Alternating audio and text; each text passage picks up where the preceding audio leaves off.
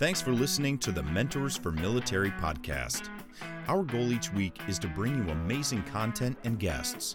Support our podcast by visiting our Patreon site at www.patreon.com forward slash mentors, the number four MIL, to pick a tier that is right for you. Or donate any amount you like. It's that easy. You may even pick up some cool swag or have an opportunity to help us co host an episode. Help us bring you an awesome episode each week by visiting patreon.com forward slash mentors for mil today.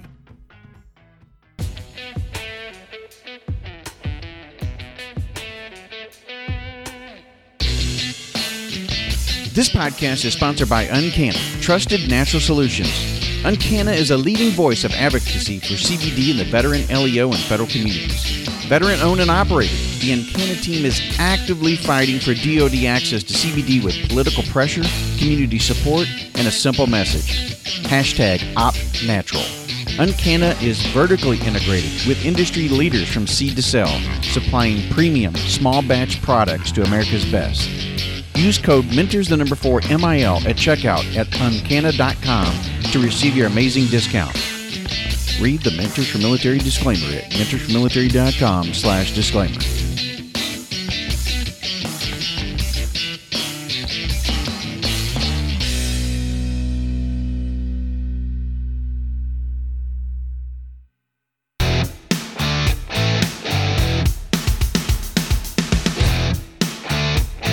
This is the Mentors for Military podcast. I want to know a little bit about your background so that the audience gets a chance to understand who you are, Mia, because you got a degree in microbiology. Is uh, biochemistry. Close. Biochemistry. I'm sorry. Yeah, yeah. And then from there, you ended up going on the physician's track and, and becoming a doctor. Mm-hmm. Yeah. Um, so, I mean, I wanted, I knew I wanted to be a doctor in high school, maybe even middle school, um, growing up. And um, I knew that one of the best ways to do that was through the military. and um, I was looking for scholarships in high school, and I came across a recruiter's office, and um, they really emphasized ROTC actually for me. Um, and my dad did Air Force ROTC. So when I came home, he was like pleasantly surprised that I wanted to do um, Navy ROTC. And so I ended up actually starting at Boston University my first year with the consortium, the Boston Consortium, which has six schools BU, BC, Tufts, and then Harvard, MIT um, and I'm missing one, Northeastern. Um, so I started majoring in biochemistry, and actually, in during my ROTC time, um, I wasn't getting a lot of feedback that I could go the medical route. Um, ROTC really emphasizes um, unrestricted line officers, so I was honestly really worried um, that I wasn't going to be able to go to medical school, even if I got in, even if my grades were really good. Um, and I did a lot of like searching on forums online, and I knew that there were spots out there, um, about 15 across the nation for ROTC or the academy. I'm not sure if that's together or if that's separate. Um, so I knew it was possible. I just had to figure out how. And luckily, one of my ROTC instructors, he um, was considering going to medical school himself, and he told me about USUHS, the Uniform Services University of Health Sciences at Walter Reed. Um, so he really told me, he like made a timeline for me. He's like, okay, you know, you've worked really hard with your grades so far. Um, you're majoring in biochemistry you have one chance to take the MCAT. If you don't, then um, you know we're going to want you to pay off your time either as a surface warfare officer, potentially a pilot, oh, um, wow. potential. and and that was actually the first year they were recruiting recruiting women for submarines. So if you had a science or engineering background, they were like, you should come join the submarine community, and one of my summer cruises was actually on the USS Alaska. Um, I think with 10 other female midshipmen. At that point, I already was taking the MCAT and knew I wanted to go to medical school. But um, I figured out that if I could get into medical school and prove to the Navy that I could get in, then they would probably um, let me go. So I still applied. I probably applied to 15 or 20 medical schools, um, started getting into some of them. And I actually really liked USUHS when I went to go visit. Um, they really just like they really liked that I already did ROTC, that I had some leadership experience in their eyes, that I was committed to the Navy. I had some idea of what the military was like compared to um, some college students who go straight from college to the Navy or they commission um, right after. Um, so then I got in and went straight from commissioning um, and went straight to medical school. Um, so I, I went to Boston College, graduated from Boston College, and then went to Washington, D.C. in, uh, let's see, that was 2011 and graduated in 2015. How was it, you know, getting all that experience at Walter Reed? I mean, because you see a number of different types of, you know, medical conditions and everything else, whether it's uh, from the veteran community, retirees, active duty, you know, that are coming and returning from combat, what a tremendous exposure it seems like. Yeah, yeah. Unfortunately, um, so because there's so many medical students at USUHS, we can't all stay at Walter Reed. Ah, and okay. I, yeah, and I was one of the single ones, so I was ready to like pack my bags and but it was great because I went to Army hospitals, Air Force hospitals. I went to Tacoma, um, Madigan, Jacksonville, Florida, and then I tried to get San Diego as much as I could because um, I just love San Diego and I had ROTC friends who were there. Um, so I still did get a wide experience with all three services, um, but Walter Reed did. They did have a um, certain like patients who were potentially senators, um, President Obama. I, I remember one time being in the library and he uh, was coming to the Wounded Warrior um, floor and because of that, you know, all the security had to come through and all of a sudden there was all this secret service like in the library and we didn't really they shut they shut the school down like we couldn't leave the base really. And he landed like on the baseball field um, next to USUHS and then went to Walter Reed um, next door. So there's still like some cool glimpses um, like that where I got to be exposed to some of that. Well, it was interesting that you started off your career. You went down to the recruiter, and he actually guided you to go ROTC because, um, you know, at least when I was on recruiting duty, most of my experience, if you had a college education or not, and you were talking about going ROTC or going that route, I'd probably talk you into going into an enlistment and going SARC or something of that nature, right? like, you know, much much more like you know Nikki here did. In instead of going the route of going and getting your education because I lose out possibly on an enlistment. You might change your mind as you go down the path. You know mm-hmm. what I mm-hmm. mean? You, you may not finish out your ROTC commitment and mm-hmm. sign the contract, you know, those types of mm-hmm. things. Yeah, yeah. Now, I think I honestly don't remember that interaction that much. I just remember being like looking for scholarships and um, honestly, looking back, I'm like, I didn't know what I what I was getting myself into. Like so, I think like most people. when you went through medical school, did you know what kind of doctor you wanted to be or That was, was going to be my question as well. It's funny you said that. yeah. Yeah. Um, so it definitely changed a lot. I initially wanted to do ER. Um, and I liked at USUHS because it's a military medical school, they really emphasize like deploying. Um, like we did all the T triple C. We did um, some live tissue labs that were really eye opening. Like some of the best training I've ever had. Um, we even our fourth year we do this thing called Bushmaster, where the fourth years are um, we act as battalion surgeons, and then the first years are all they have moulage done, and they're acting as our patients, and we are they're pretty much putting on mass casualties for us um, on this army base in it was like in Indiana, I think. Um, but at that time, I I was so gun ho and like really wanted to do ER. I really liked ultrasound, um, oddly enough, um, just because of how quick you could figure things out. Um, so I really was into that for a while.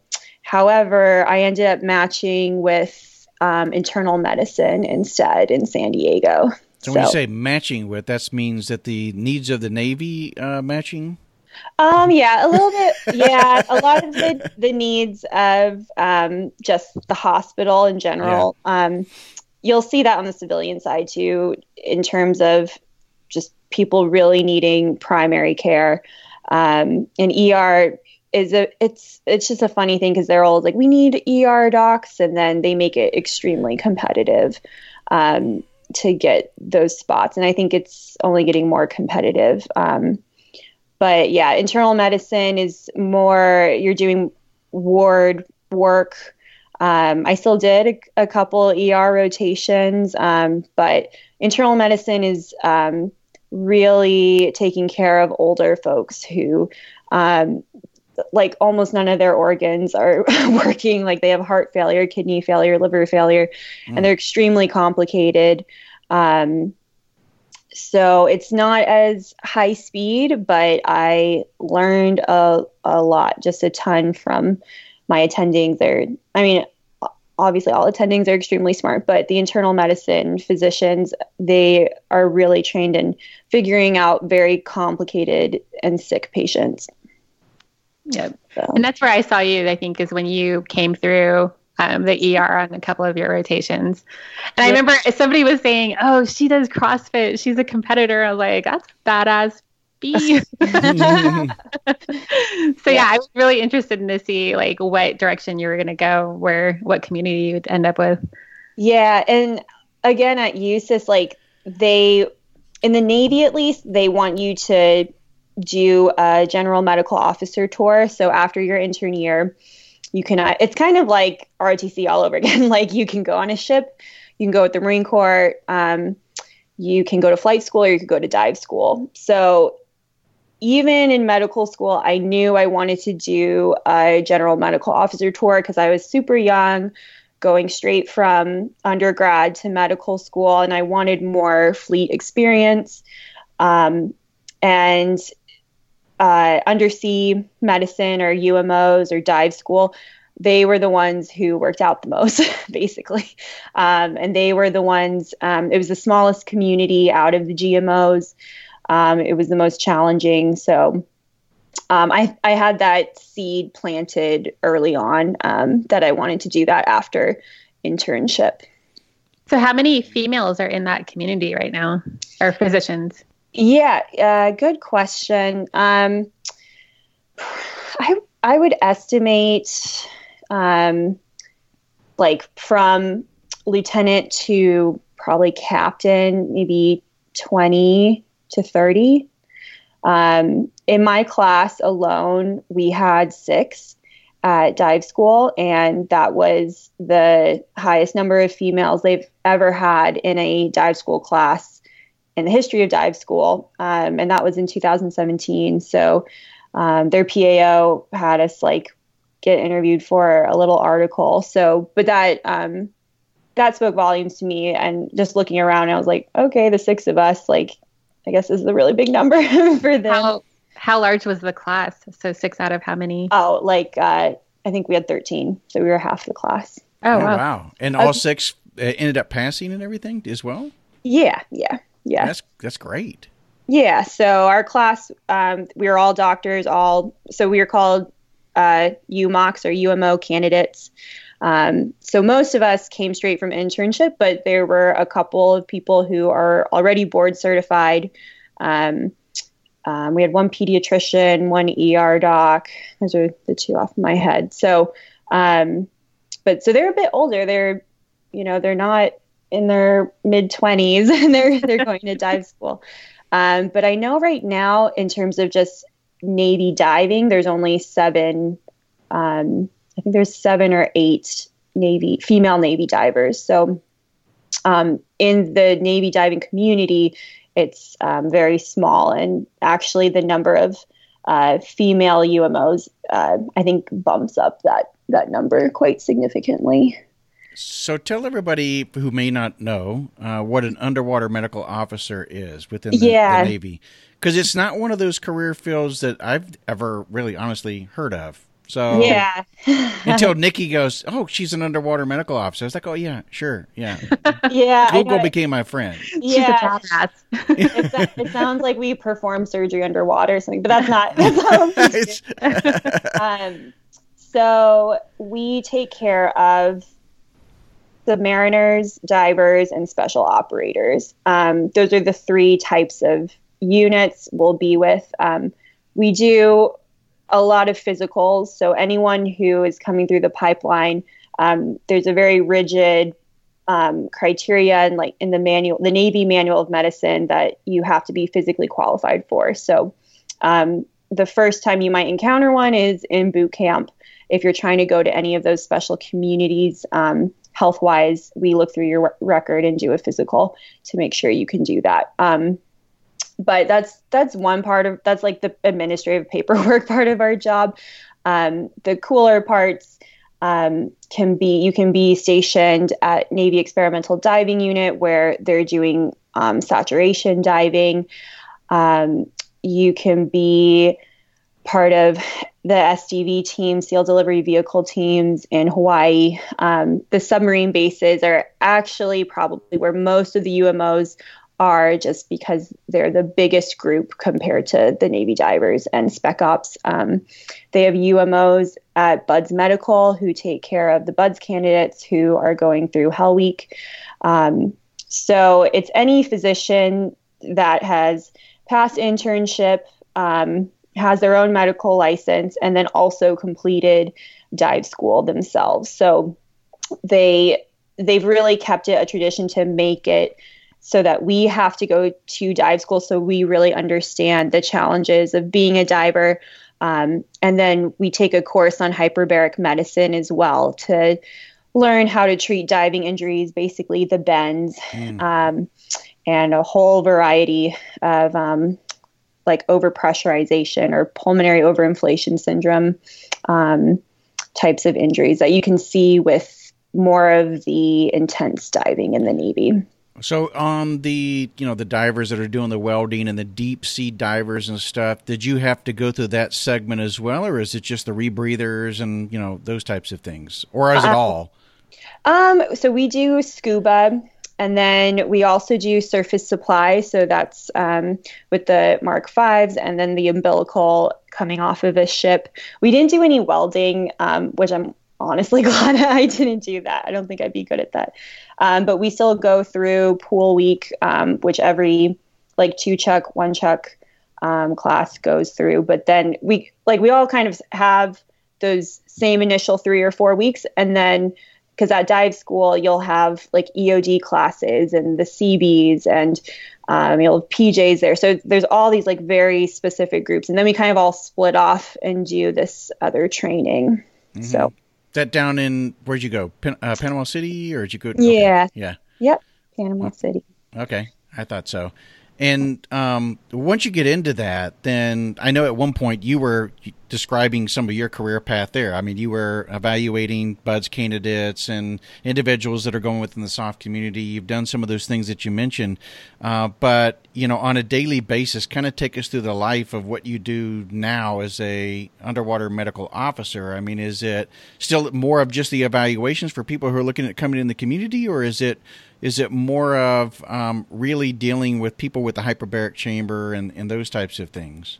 Yeah, so my job, um, I actually got pretty lucky because I thought it was going to be very administrative initially, but it turns out I got a pretty good mix. Um, so I'm at the PSET, the Pressurized Submarine Escape Trainer in Groton, Connecticut, oh. um, which is the biggest submarine base. And so all of the um, BESS students, which is an acronym for Basic Enlisted Submarine School. They come through the trainer, and we're it's a high risk trainer where we're teaching the students how to escape a submarine in a pressurized suit in case there's ever um, a chance there is a disabled submarine. Okay, so how far is that suit good for? Because when I think about a submarine that's not doing well, that means it's a couple miles down. And yeah. being, being a uh, you know a diver myself, I get to thinking um, that's not good. You know, there's there's nothing good from that, especially when you're talking the bends. Yeah, yeah, it's um, it's supposed to be for I'm not sure the exact number, but um, I mean our tank is 37 feet, and that's what we train at. But um, I don't want to give like specific numbers with how many hundreds of feet, but they they would be looking at hundred escaping from um, hundreds of feet um, wow. below surface. So um, intense. Yeah, yeah, it's a very specific scenario if it were to happen, but the Navy prepares for it, and this is how we um, train students to do that. So we, we train enlisted but we also trained the SOBIC or submarine officer basic course um, officers as well. So pretty much anyone who's going to be on a submarine, they they try and come do our trainer. We only after a medical screening and a hyperbaric chamber run, probably about only 20% actually do a full 37 foot escape but the class is watching everything the whole time so they're still taking in the training um, and like seeing it happen before them. So, mm-hmm. um, but so I'll go to clinic um, one or two days a week to help out there. Um, but my main job is screening these students and then being in the building in case we do have any um, diving injuries because we we have the students escape um, at 625 feet per minute, so extremely fast, going against all diving rules. oh my uh, God, yes. So they're at risk for getting um, pulmonary overinflation syndrome injuries um, like pneumothoraxes, um, pneumomediastinum, and then the one we're most concerned about is AGEs or arterial gas embolisms. Um, but we do have two hyperbaric chambers in the building. We have two doctors um, in the building and DMTs and an IDC um, in case anything does happen. Um, so that's that's my main job, and then the clinic and administrative work is also obviously there. so you have no like 15 foot safety stop, let the nitrogen out for a period of time, nothing like that. It's bam. And if, okay, if all of a sudden you're feeling a little funny or things are not going right, all right, let's put him in the chamber then. Okay. Yeah. Wow. Yeah. Yeah. So it's, it's really fast paced. Um, it's, you know, 99% of the time nothing goes wrong yeah. um, because the students are learn like they're doing what they're ex- exactly like supposed to be doing the instructors there are all divers um, but just like with any high risk trainer like the helo dunker kind of like there is a mm-hmm. chance even if you follow all the directions all the instructions um, that something can happen so is, is there a recertification for these guys or is this just like a one and done just a one and done. Um, okay. You'll see someone like senior officers, like this building, this tank was built in 2009, and you'll see like more officers at the captain level or commander level who didn't go through it and they're like really fascinated by it and they're like oh i want to go through it um, just once to to understand it so yeah it's it's more like if you can do it while you're here that's the best thing yeah. Yeah. So when you get out, how is this transferable? Because I'm very curious about that. Yeah, that's a good question. Um, so, I mean, they use hyperbaric chambers um, more on the wellness side of things for um, helping uh, like people with diabetic ulcers who need to help regrow that tissue. Um, it's yeah, it's not super transferable to the civilian side. Um, there's just, well, the Coast Guard has a number of sites right throughout the country, and just in case you get out there on a you know a re, you know regular fun dive, and all of a sudden something goes bad, you know, the whole idea is they try to fly you in, like flight you in, hopefully into a hyperbaric chamber where you can get the type of, you know, support that you need. But there's not very many of them. That's the bad thing. Yeah, there's not many of them, and most of them are probably owned by um, the military. Yeah, Coast Guard or something like that, right? Yeah. Yeah, which, yeah, yeah, which will usually require some type of like CO approval or higher. Oh, nice. Up, yeah. yeah, like a higher up approval. Um, but I plan on doing something called occupational medicine um, after my second tour of being a UMO, which is um, it's a master's in public health and then one more year of on-site um, clinic training where you are taking care of special populations of people, which is essentially what I'm doing now, um, just in the Navy. But on the outside, you would work for a big company like Exxon Mobil or um, I did hear of a former UMO. She works for the Smithsonian and she's the occupational med doc for them. And really? um, yeah, just physicals for people who are like finding um, oh, okay. artifacts and stuff. Sure. Um, and then like airlines also they need a lot of flight physicals done, like that kind of thing. So um, very like niche specific populations. But at the end of the day, it's a lot of preventative medicine. It's a lot of the same um, blood pressure med, nutrition, exercise um, type of medicine. So, are you going to do that through the Navy, or are you going to get out and? Um, yeah. So um, I'm probably going to go back to USUHS just because I, I am familiar with it and they have a lot of connections um, with the CDC, NIH, um, a lot of those resources in Washington, D.C. But the occupational med residency programs um, that a lot of my colleagues have gone to, I've one um, peer, he's at Harvard right now, and um, U, UCSF, UC Irvine, those all have occupational medicine programs, and they really like um, Navy because the government is paying for their residency. So um, there, there's a chance to, you know, really pursue um, some of those like really higher named schools. But I'll probably go back to USUHS just because um, I, I liked USUHS and yeah. So, who were some of the people that you felt like really influenced you either on this path, the medical path, or, you know, was it something that as you kept going, you just started carving out your, your future? Or, you know, because I, the CrossFit side of you obviously kind of steered you to way uh, to the direction of something a little bit more physical, something more challenging, you know, those types of things. But was there somebody or an individual or a number of individuals that kind of helped carve your path?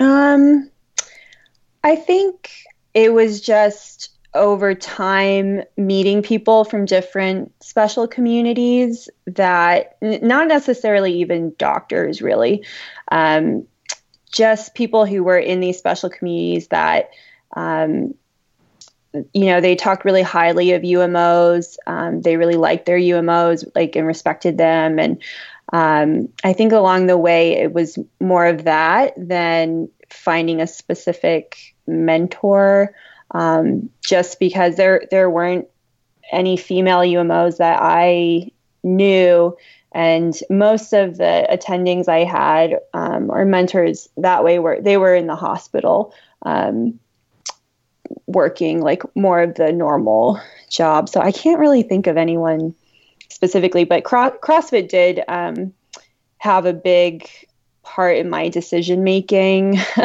um, I started doing it at my second year of medical school, and um, just How knowing that. Did you have time for that? I mean, I Yeah. thought you was going to say something like high school or somewhere, you know, but med school.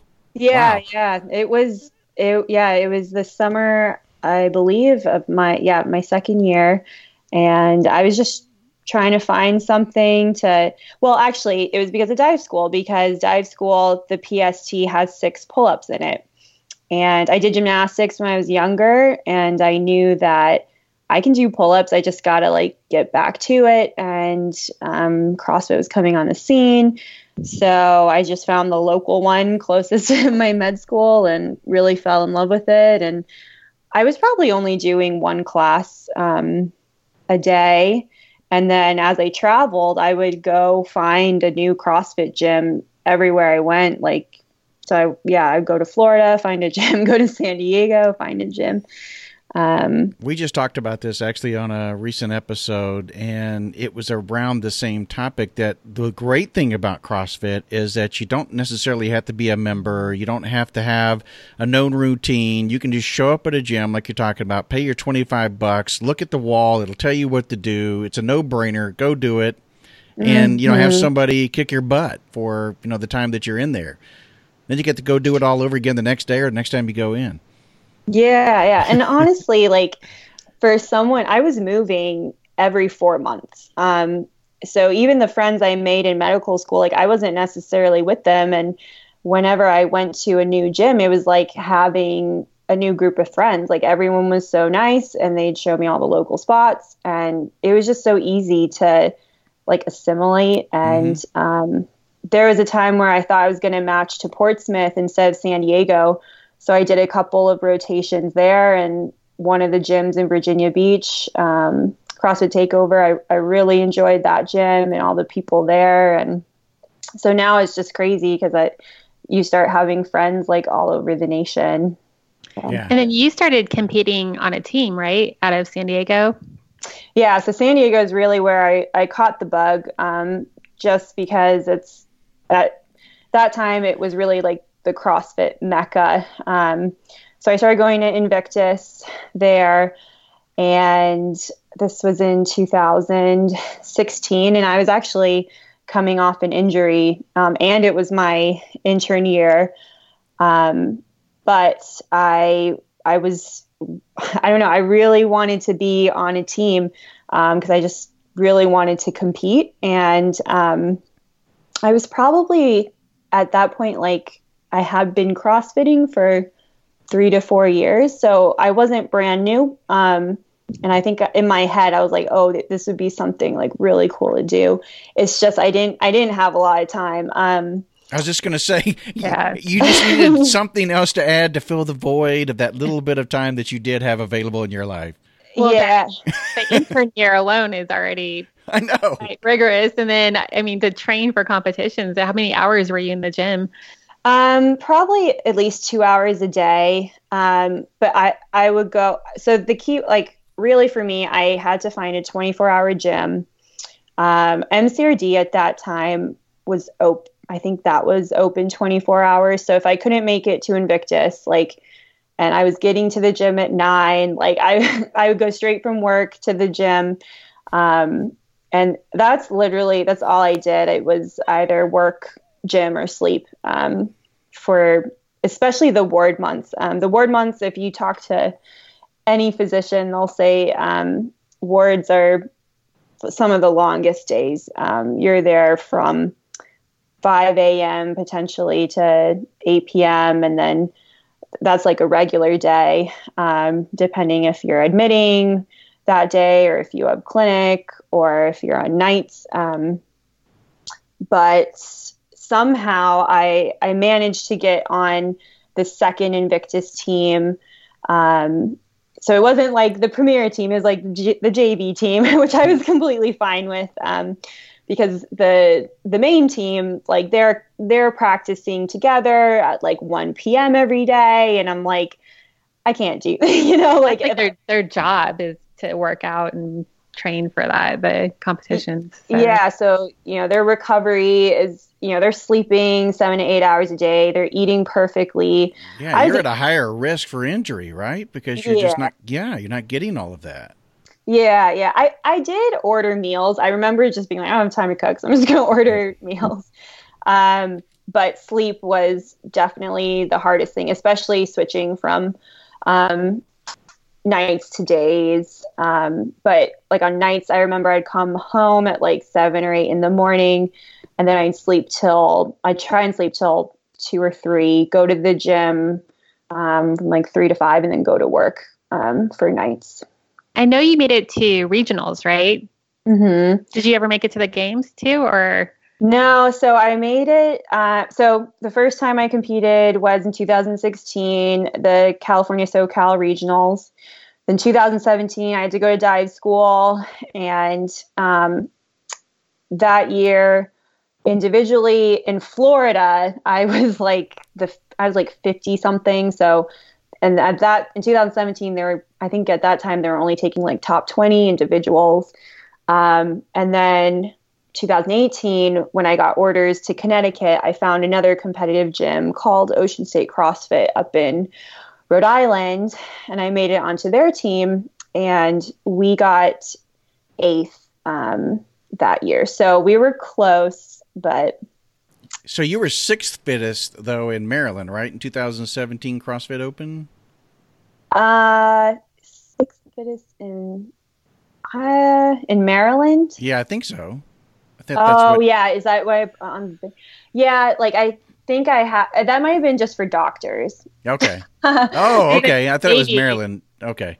Yeah, they have um like they have different categories for like first responders, um, military, physicians. Um, so it's kind of fun to look at it that way because you're like, okay, well, you know, you have more of you know what other people's schedules are like. yeah. Um, so, how have you used CrossFit today to kind of help other people? I mean, I noticed in you know looking at a lot of the the stuff that you put out there on social media, you do a lot of coaching, mentoring on your site. I mean, you're really about that and trying to help and give back to others and such. So, um, have you found that camaraderie and that teamwork that you you had there that you found, and each time you went to the gym, that's what you're trying to do is share that same type of thing through the social media platform? Yeah, I think um, just honestly sharing what I'm doing at the gym, like having hard days at the gym, um, showing all the wins, but like showing all the bad stuff too, just like the days you don't want to go. I think it really does um, motivate people on another level that, you know, when you go to the doctor's office, and let's say you're overweight or you have high blood pressure or something like that, and your doctor's like, well, you got to work out more, you got to eat right, and you have that little conversation. And there's just not a lot of time to um, really communicate that. And I found on Instagram that um, it's it's another it's just an easier way to communicate to people like how important um, lifestyle is and how um, you can make the gym a more everyday thing and it doesn't have to be intense crossfit. Um, even though i think most most of my followers are probably other crossfitters or military. Um, so yeah i'll add a lot of like tidbits too just about nutrition health um, because i think that's how a lot of people are learning nowadays is um, through social media. People are watching youtube. They're following instagram. They're not necessarily paying for cable anymore. Right. Um, so, and it, it, you know, it's something, you know, I, I think I just had Facebook in medical school, but um, I think it would have been interesting if, you know, I had this platform earlier.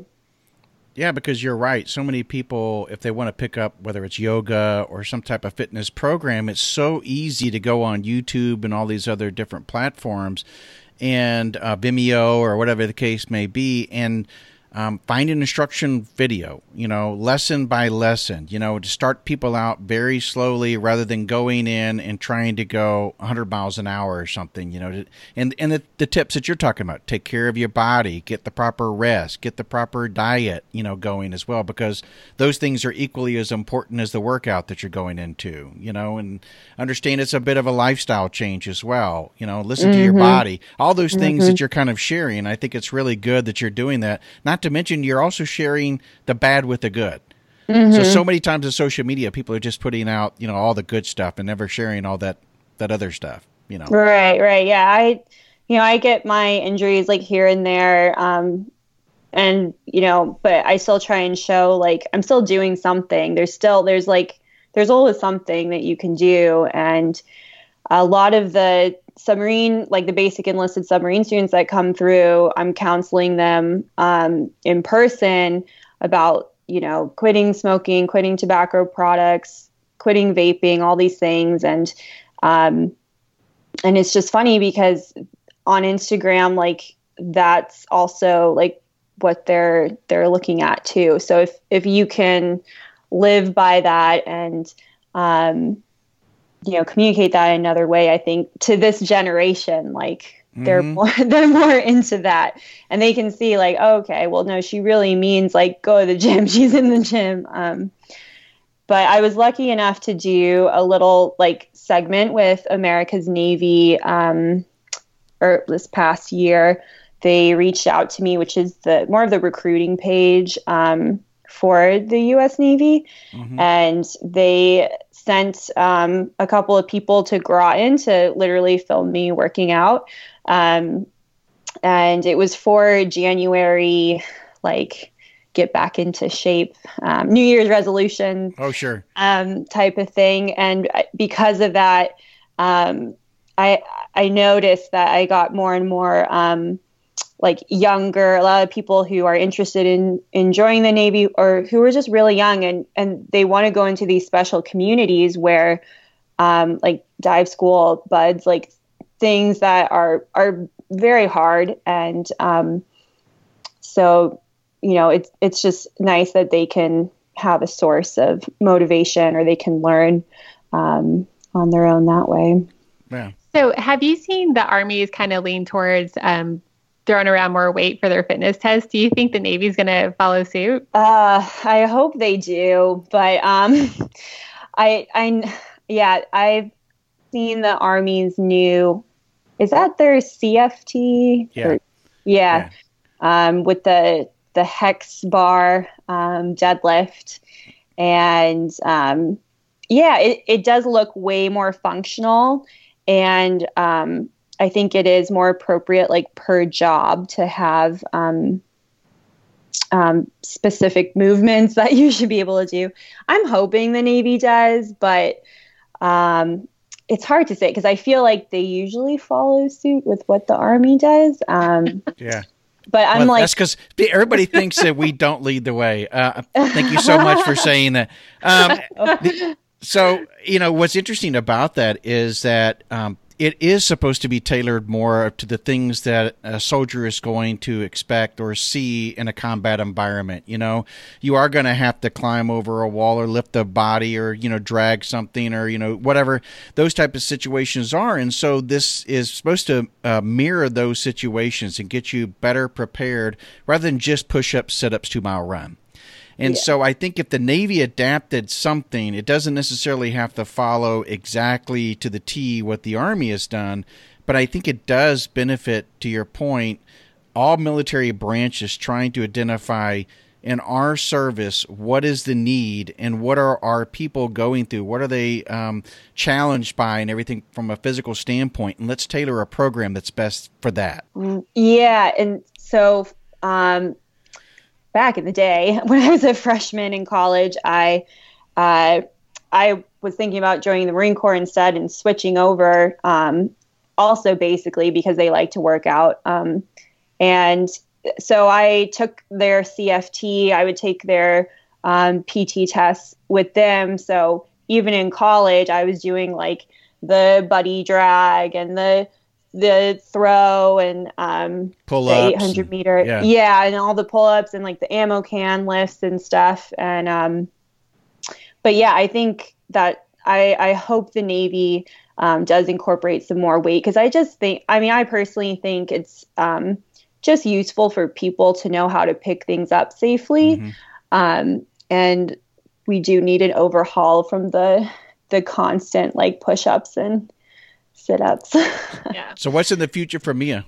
Long term retirement within the Navy, an option. I know that you're probably having to pay back some service here for all the college that they uh, helped you get through. So, what's next? Yeah, yeah. So, um, I tend, I do have, well, you know, like you know, I I have negotiated orders to go to Hawaii next um, to be with the submarines out there in Oahu for three years. So I'm hoping to really enjoy that tour. And then I plan on returning back to occupational medicine at USUHS and then doing another tour. Um, but I do have a long time to pay back. Um, four years for ROTC and then seven years for USUHS, and I'm only about three or four years back into my payback. Wow. So, so if you go through the um, USUHS again, does that mean you have another payback on top? So whenever you're being like going back to school, they and it's longer than six months, they will stop your payback and count that as training. But then if you do it at USUHS you can concurrently pay back that residency oh, nice. time with yeah. Whereas if I go to like Harvard, let's say, then um, it will stop and then it will add more time. Sure. So, um, yeah, so I'm definitely going to be in for a while. Um, but I mean, I've had so many benefits um, with just schooling and especially in the medical system, um, especially because like civilian doctors, they're so burdened by medical school debt. It's insane. Um, so I'm really happy that I made the decisions that I did. Yeah, you're getting exposed to some really cool stuff, though, even in the special operations community, you know, and, and those types of things. And now, you know, I think the Navy, as I understand it, the SEALs are going to start going a lot more back to their bread and butter of what they started out as. And so, uh, because of that, that means they're probably going to be doing a lot more, I'm assuming, dive operations and a lot more underwater stuff that's going to cause individuals like you yourself with a lot of experience in that area to be able to help and work with that that type of environment, which is really cool. So switching gears, mm-hmm. CrossFit wise, what's in the future that way? Yeah, so they changed a lot of rules um, this yeah. year. If if you follow CrossFit, um, and so like this year for the games, they only had 14 teams go, whereas normally they were probably about 50. So the chances of getting to the games is just getting smaller and smaller. Um, I you know, I'm I'm 29 right now, and I'll always do like some form of CrossFit. Um, but if I move out to Hawaii, then I I probably won't be with as competitive gyms as um, I've gotten the chance to be. pretty laid back uh, atmosphere there, Mia. Yeah. It is. I know, and I might, you know, I might try looking in. I might do more diving, like recreational diving oh, yeah. out there. Um, try and learn how to surf, and I mean, I'll I'll always enjoy like lifting weights, um, being in the gym, but um, it's definitely a job, and I've been lucky to like have the time and the resources to do like two a day workouts um, to try and like compete at this elite level. Um, and i am going to do another competition team wise um, in Miami. It's called Wodapalooza um, next year. It's it's just like a big party, mm-hmm. like if, if, that makes any sense. Uh, yeah. So I'll still like I'll still compete um, when I can, but um, yeah, probably going to the games isn't as much of a goal as it used to be. I thought there was a team out of Hawaii that used to either go to regionals or the games. They did, yeah. CrossFit 808. Um, yeah. They they follow Invictus's programming, and the last time they sent a team was when it was a six person team um, and I have dropped in there. So I mean, potentially, it's it's more the challenge of um, traveling to compete as much to get like a whole like four people to travel to Iceland or South Africa or like chase these sanctionals around. Um, wow, that's yeah, it gets expensive, and um, so I'll probably do local competitions in Hawaii, but um, yeah, I'll definitely keep an eye on CrossFit 808. some, so people are going to be listening to this who may have not heard about you or followed you and stuff in the past. So, what are the ways in which people who want to keep up with your routine, want to get some of the coach and mentoring that you offer out there, how do they, how can they find you? Yeah, so um, my Instagram page is uh, the best way, just Mia Fit M I A F I T underscore M D. Um, I do have a little web page in my bio, but um, really finding me on Instagram is probably the best way. We'll probably put a link in the the show notes and everything. Mia, I really appreciate you taking time out of your very busy schedule in order to join uh, us, and uh, hopefully we haven't taken too much of your gym time away tonight. And and uh... no, it's all done. It's all done. so oh, good. I look like a mess.